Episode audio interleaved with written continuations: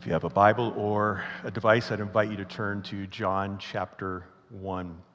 A few years ago, went on a short trip to England and have a photo. And in this photo, my brother-in-law and I are sitting in the lobby of the Tate Modern Museum, and we're reading, each reading a newspaper. My wife and my sister were still looking at the different exhibits in the museum, the different uh, works of art. But here we were reading the newspaper. Why? Because nothing interested us. Interested, we were interested in nothing. Now, in fairness to my brother in law and I, it was our, I think, the third museum of the day. Um, we're in the series, What If Everything Jesus Said Was True? And we're looking at John's account in the Gospel of John as he shares with us about Jesus Christ. And we have been looking the past number of weeks at the works of Christ. John, he would have been um, quite old at the time he wrote this letter, and he would have been sharing the stories about Jesus just hundreds of times. People, John, what was it like when Jesus turned the water into wine? John, what was it like when people gathered on a mountain to hear him preach the Sermon on the Mount. John, what was it like? And so, John is an older man, some five decades later after the birth, death, and resurrection of Jesus, wrote it down for us. And the reason he wrote it down is so that we would know that Jesus is the Messiah, the Son of God, and that by believing we might have life, eternal life, in his name. And so, we've been looking at the works of Jesus that John shares with us. But before that, he begins his gospel with the person of Jesus, who Jesus is. And so, for this Sunday and next Sunday, as we're uh, getting closer to Christmas, we're going to look at who Jesus is. And John wants us to see that Jesus is not simply a character who lived 2,000 years ago in the Middle East, but that Jesus is relevant to every single person down through human history. And maybe today you're going through life and Jesus doesn't really interest you. Today, John is lifting up for you a portrait of Jesus that you can see who he is. And if you're ever in an art gallery and you come across a portrait that is just enormous or it's just so beautiful, to, to take it all in, you have to step back and so that's what John wants us to do to take a step back and try to comprehend and grasp who Jesus is. And so today we're going to look at three different angles, kind of associated with the deity of Jesus. And the next week we're going to focus more on the humanity of Jesus, the fourth angle, so that we can grasp who Jesus is. So I want to ask you is Jesus your life? Because if he's not your life, you've got the wrong Jesus. You've got a small Jesus. If you're not interested in him, or even if you're a follower of him and he's kind of ho hum, you know, I love, love Jesus, but I love other things too. You don't understand who Jesus is. And John wants us to see him in all his glory so that we, for the rest of our days, will follow him, will worship him, will trust him, will serve him, will love him, that we would gaze upon the reality of Jesus. So let's begin. John chapter 1, and John begins his gospel with these words In the beginning was the Word, and the Word was with God, and the Word was God. He was with God in the beginning. And so we, as the readers of John, would say, Who is John referring to when he says the Word? Who is the Word? Well, John in verse 14 will tell us that the Word became flesh and dwelt among us. So the Word is a person. And then John will tell us in verse 15 that John the Baptist testified about this person. And then in verse 17, he'll tell us that this person is Jesus Christ. So we can read it this way In the beginning was Jesus, and Jesus was with God, and Jesus was God. He was with God in the beginning. But we ask the question why didn't John just say Jesus? Why did John refer to Jesus as the Word? And it's because of the culture that he was in, the narrative of the day. Throughout the Roman uh, Empire, 2,000 years ago, the narrative of the day, the people that had the microphone, uh, would say that the word, it's logos in the Greek, the word is the rationale, it's the reason behind everything that exists. It's the principle, the power, the philosophy to, to try to explain all that, that has been created. And so, if you were living 2,000 years ago, you would have heard the word logos, word, again and again. And there were two kind of uh, school groups that were trying to get the microphone and, and telling people what to believe and, and how to live. And the first group uh, were the Epicureans. And they said, um, we can't know what's behind everything. We can't know really the meaning of life, the, what's behind it all. So, really, what you're to do is to live and try to be happy. Live for pleasure, live for happiness. And then there was another group called the, uh, the Stoics who said, yes, we agree that you can't, we can't know the, the principle or the philosophy behind everything, but the purpose of life is to live a good life, to have a moral code so everything doesn't break into chaos.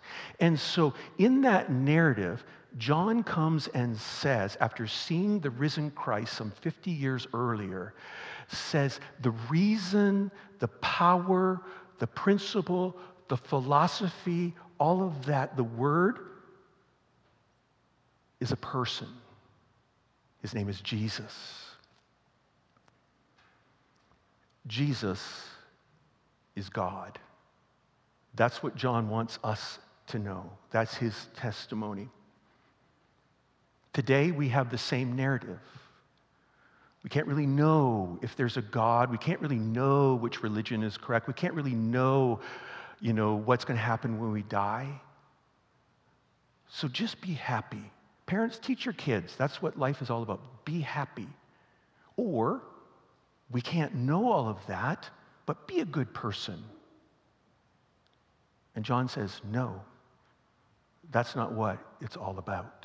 He's about a person, and his name is Jesus. He is the word. Good news for you today. If you're confused and you don't know what life is about, you don't know what God's like, John says, Look at Jesus. He's God. The answers are found in him. John goes on, verses 3 and 4. Through him, the log, logos, Jesus, through him, all things were made. And just to be clear, just so we get it, John says, without him, nothing was made that has been made. He is a pattern that John has of repeating himself, emphasizing Everything is from him. And then he goes on to say, In him was life, and that life was the light of all mankind. That this one is life. He doesn't get life, he is life, and he brings that life to everybody. When Jesus came 2,000 years ago, the Jewish people believed that the Messiah was coming to rescue them from the Romans. He was a regional Messiah, that he would bring his life and light to them. And John says, no. Jesus came for everybody, for all mankind. Jesus is life. He is the reason for your existence. He is relevant to every single person alive today, to every single person that's been alive, because He is the source of life. Your physical life is because of Jesus. Paul will say in Colossians 1, and the writer of Hebrews in Hebrews 1, He's also the sustainer of life.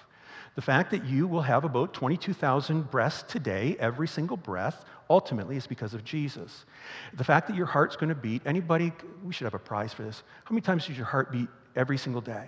Well, I guess it's different, right? We all have different numbers, but every single heartbeat of every single one of us is because of Jesus. Your skeletal system, your nervous system, your digestive system. You're going to go home and eat later today, I would guess. It's all due to Jesus. Jesus is life. But he's not only physical life, but he's spiritual life.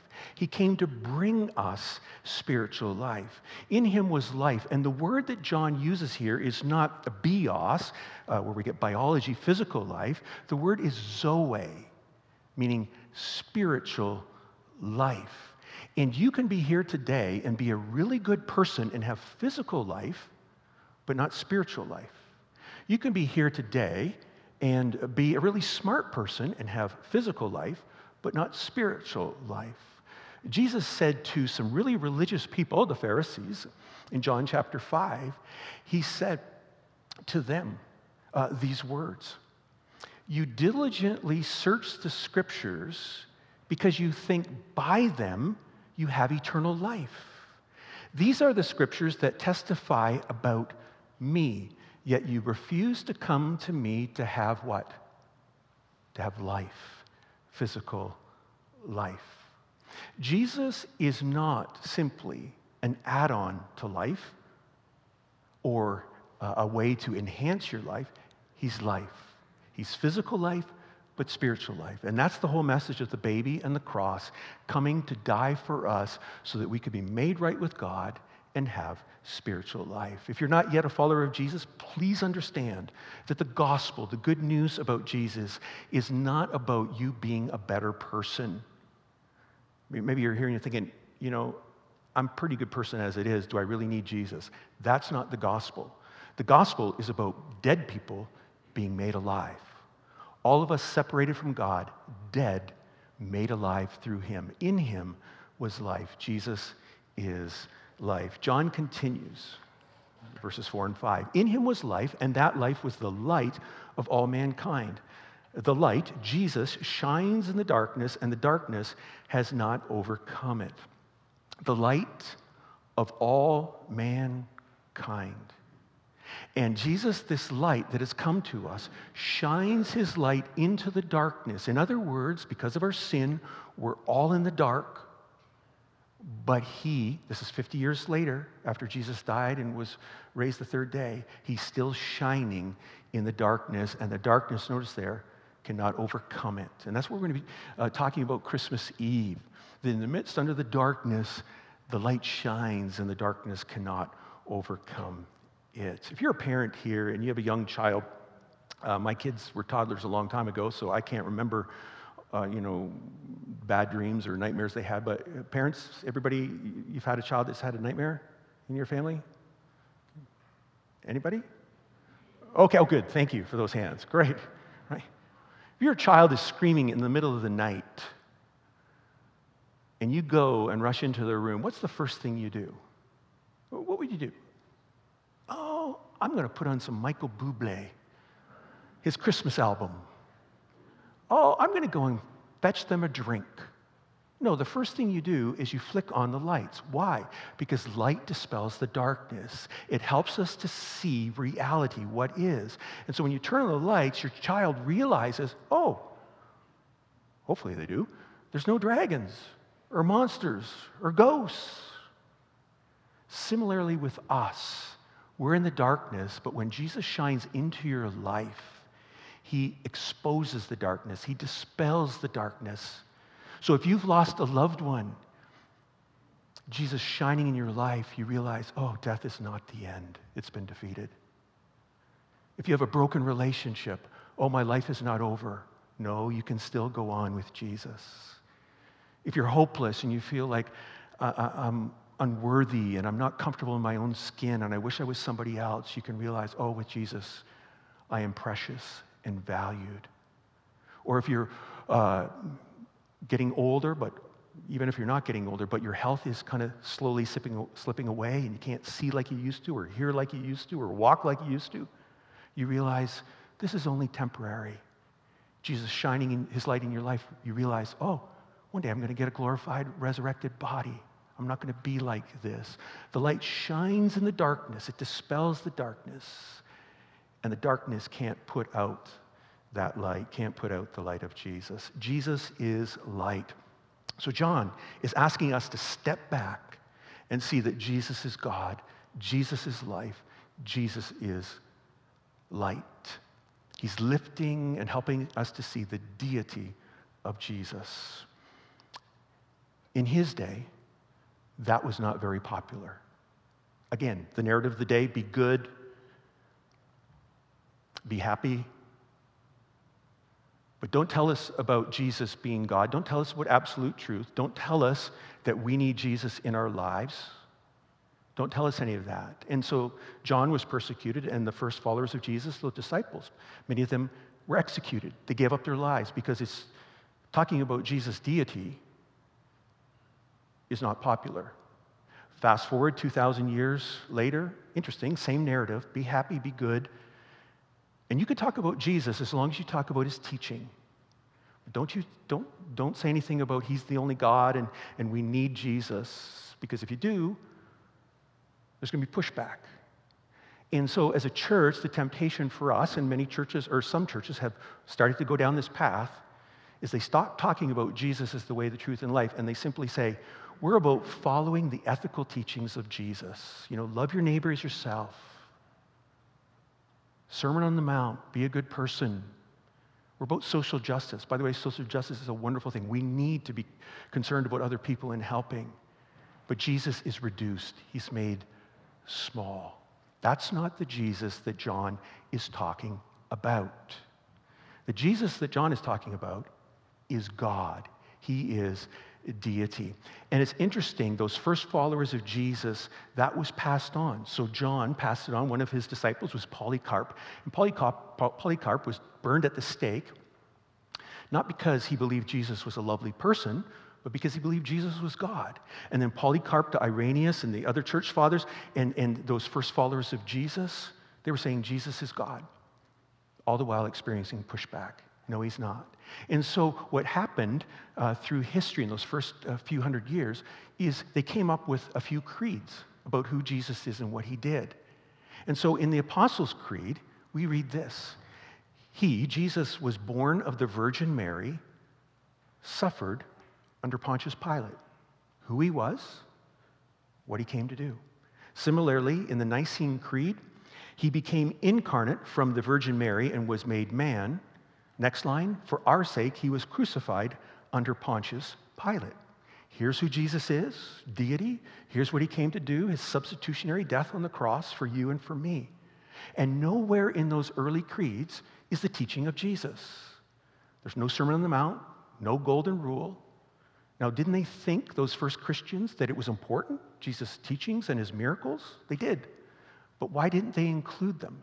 Because the miracles and the teachings all pointed to who he is and what he came to do. Jesus is God. He came to die on a cross for us. That's the most important thing. And Woodside, that is who we are about. Jesus is God, and he came to die for us. Jesus is God, Jesus is life, Jesus is light. And then John, after we step back and we're gazing at the beauty of Christ, he then is going to talk and start to talk about Jesus coming to his creation. So let's follow in verse 6. There was a man sent from God whose name was John, speaking of John the Baptist. He came as a witness to testify concerning the, that light, so that through him all might believe. He himself was not the light, he came only as a witness to the light. So, as Jesus comes into human history, John the Baptizer realizes that he's what life is all about, realizes he's the Messiah, he's God, and John the Baptist points to Jesus, testifies to Jesus as being the light. Now, John the Baptist had some doubts along the way because he had a different preconception of who the Messiah would be, but, but he did, this is, this is the light, and he testified to that light that John the Baptist realized that history is about Jesus, the Bible's one story, and on the stage, Jesus is the main person. And so John the Baptist got out of the way, and so my life is about him. I'm pointing to him. If your life is about you, you'll never, ever have satisfaction in the depth of your soul. Why? Because you were made for Jesus. He's life. If life is about you, if you're the main character on the stage, you won't live the way you're meant to live. John said, He's what my life is about. 2,000 years later, if you're a follower of Jesus, we have the same calling. The life is not about us. When people see you, that you don't want them just to see you, you're hoping that they can see Jesus. And so that's why in the days ahead, we want to be more intentional about being witnesses for Jesus. And so we're asking you, as followers of Jesus at Woodside, that together we begin to look and pray who in my family or who around me that I rub shoulders with doesn't know Jesus? And we begin to pray, oh Lord, I'm praying for that person. And then, given opportunity, we, we ask and listen, hey, what do you believe about life or about God? And then, given opportunity, we love, we see and we love. I'm going to go and get them a coffee because I just, I want them to know they are loved. And then we invite and we share. Hey, would you like to come to Christmas Eve? Or would you like to come to church? Or can I just tell you what's most important in my life? I want to say if you have young kids over and over again, you need to be a witness for Jesus with your young kids and say, you know what, Jesus is the most important thing in my life. And if your kids are older and they maybe wandered from the Lord, can you say to them, you know, I love you, but can I just tell you again what's most important to me? Jesus is the most important thing, and I hope someday he will be for you. Love you. We're witnesses to the light. And then John will go on in verses 9 and 10. Again, speaking of the light coming into our world. The true light that gives light to everyone was coming into the world. He was in the world, and though the world was made through him, the world did not recognize him. He came to that which was his own, but his own did not receive him. Yet to all who did receive him, to those who believed in his name, he gave the right to become children of God. And so John is saying the light came into the world, Jesus came into the world, and you would think that his own, the Jewish people, those that were given the law and the prophets and the temple and the covenants and the promises, the one that were waiting for the Messiah, you would surely think the most religious people on the planet would have received him. But many didn't. They did not receive him. But John says, yet there were some that did. And because they did, they became children of God. Notice there, John puts all of humanity, all of the races, in two categories those that receive Jesus and those that don't, those that reject him. Two categories. We find that hard. We don't necessarily like that. How, how could that be? But that's how God sees people. God doesn't see people good, bad, that's the defining thing, or religious or not religious, been to church once, been to church every day of my life, well, maybe every Sunday of my life, male, female, Caucasian, Asian, educated, not educated. He doesn't see that. Receive Jesus, reject Jesus. Paul says it this way those that are in Christ and those that are not in Christ. And we say, wait a second, two categories? What about all the people that have never heard about Jesus? What about all the people and, and we can list our reasons. And with our finite little three ounce brains, we can't figure it out. But we do know God knows each heart, and He is just. But the reality is, as John says, you either receive Jesus or you reject Him. John goes to say that those that do receive him, that those that believe in his name, and believing in his name is not simply believing things about Jesus, it's believing into Jesus. The idea of believing and trust, you're always you're putting your weight on something. So believing means believing into Jesus. My whole weight, my life is about Jesus. I believe he is God, and I believe He came to die on the cross for me. I need Him. Jesus, I receive you as my Savior. You're putting your weight on Him. And when you do that, you become a child of God. And then we ask the question wait a second, aren't we already a child of God? Well, on one hand, one sense, we're all God's created children in a sense that we're created by Him.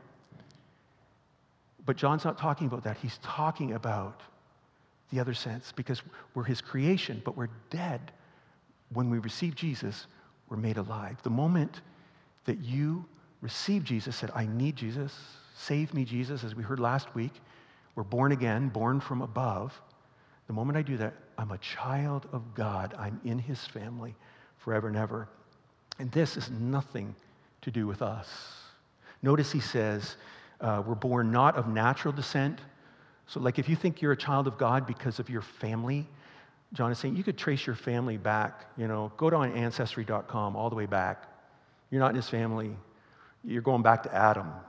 You're a sinner.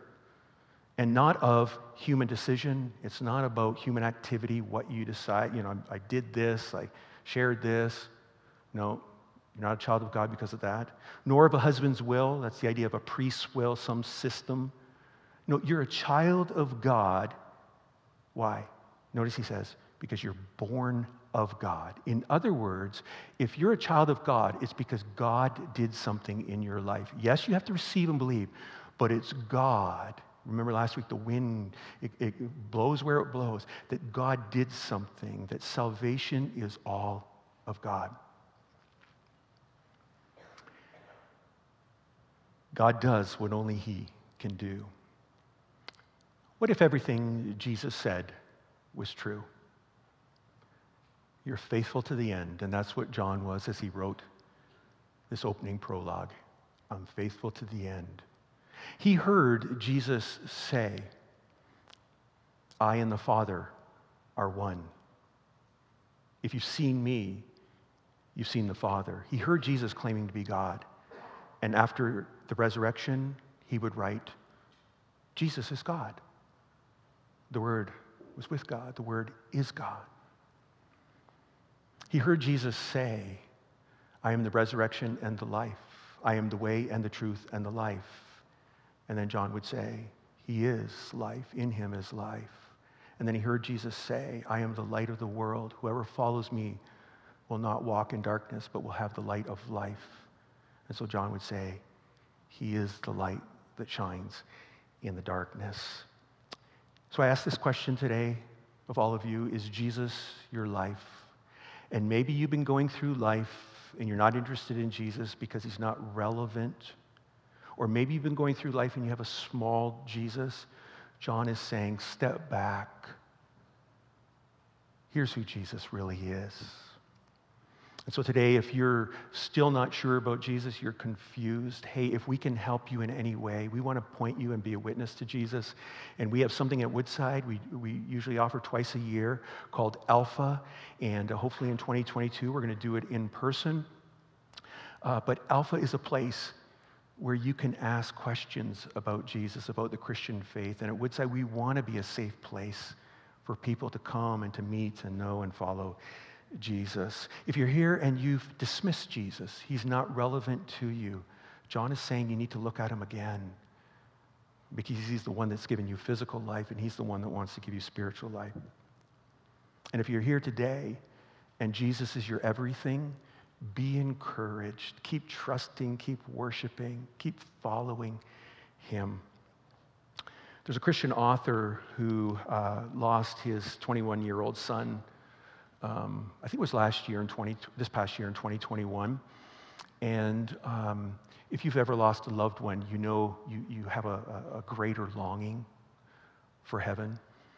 And so he asked this question. He said, When we get to heaven, what's the first thing we're going to see? What's the first thing we're going to hear? What's the first thing we're going to feel and experience? And, and he said, You know, we're all speculating. We don't really know for sure. But he said, I think it's going to be a cry of victory to be a cry of joy and relief and vindication.